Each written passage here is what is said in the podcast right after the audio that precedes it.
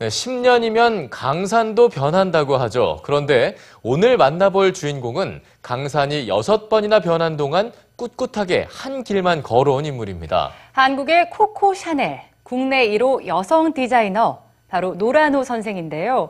육십 년 동안 손에서 바늘과 실을 놓지 않았다는 그녀의 삶을 윤정은 문화캐스터가 소개합니다.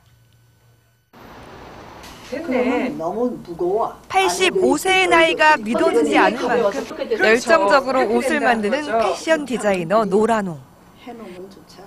일제강점기, 한국전쟁, 유신정권 등 격동의 역사 속에서도 패션에 대한 열정은 사그라지지 않았습니다.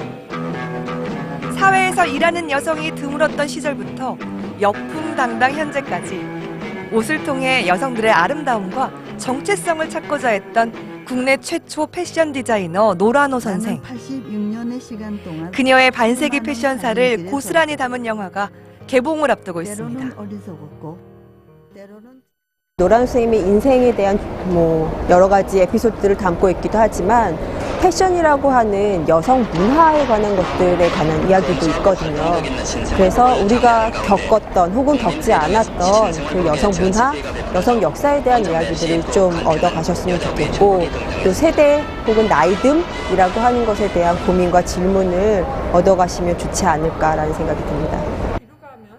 지난 천구백오십육 년 국내 최초로 패션쇼를 개최하고 천구백칠십사 년 국내 브랜드 최초로 미국 백화점 일 층 전면에 입점하는 등 대한민국 패션사의 주요한 장면을 만든 노라노의 업적이 담겼습니다. 또 기존의 다큐멘터리에서 쉽게 시도하지 않았던 장면 또한 과감하게 접목시켰습니다.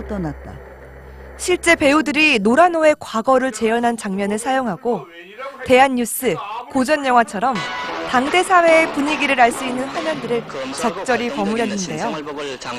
주변의 시선에 맞서 꿋꿋하게 자신의 삶을 만들어가는 여성 디자이너로서의 모습은 세대를 넘어 감동을 줍니다. 평생 여성을 위한 옷을 만들어 온 패션 디자이너 노라노. 그녀의 삶을 다룬 다큐멘터리가 일상에 지친 여성들에게 용기를 주고 있습니다. 문화공감 윤정원입니다.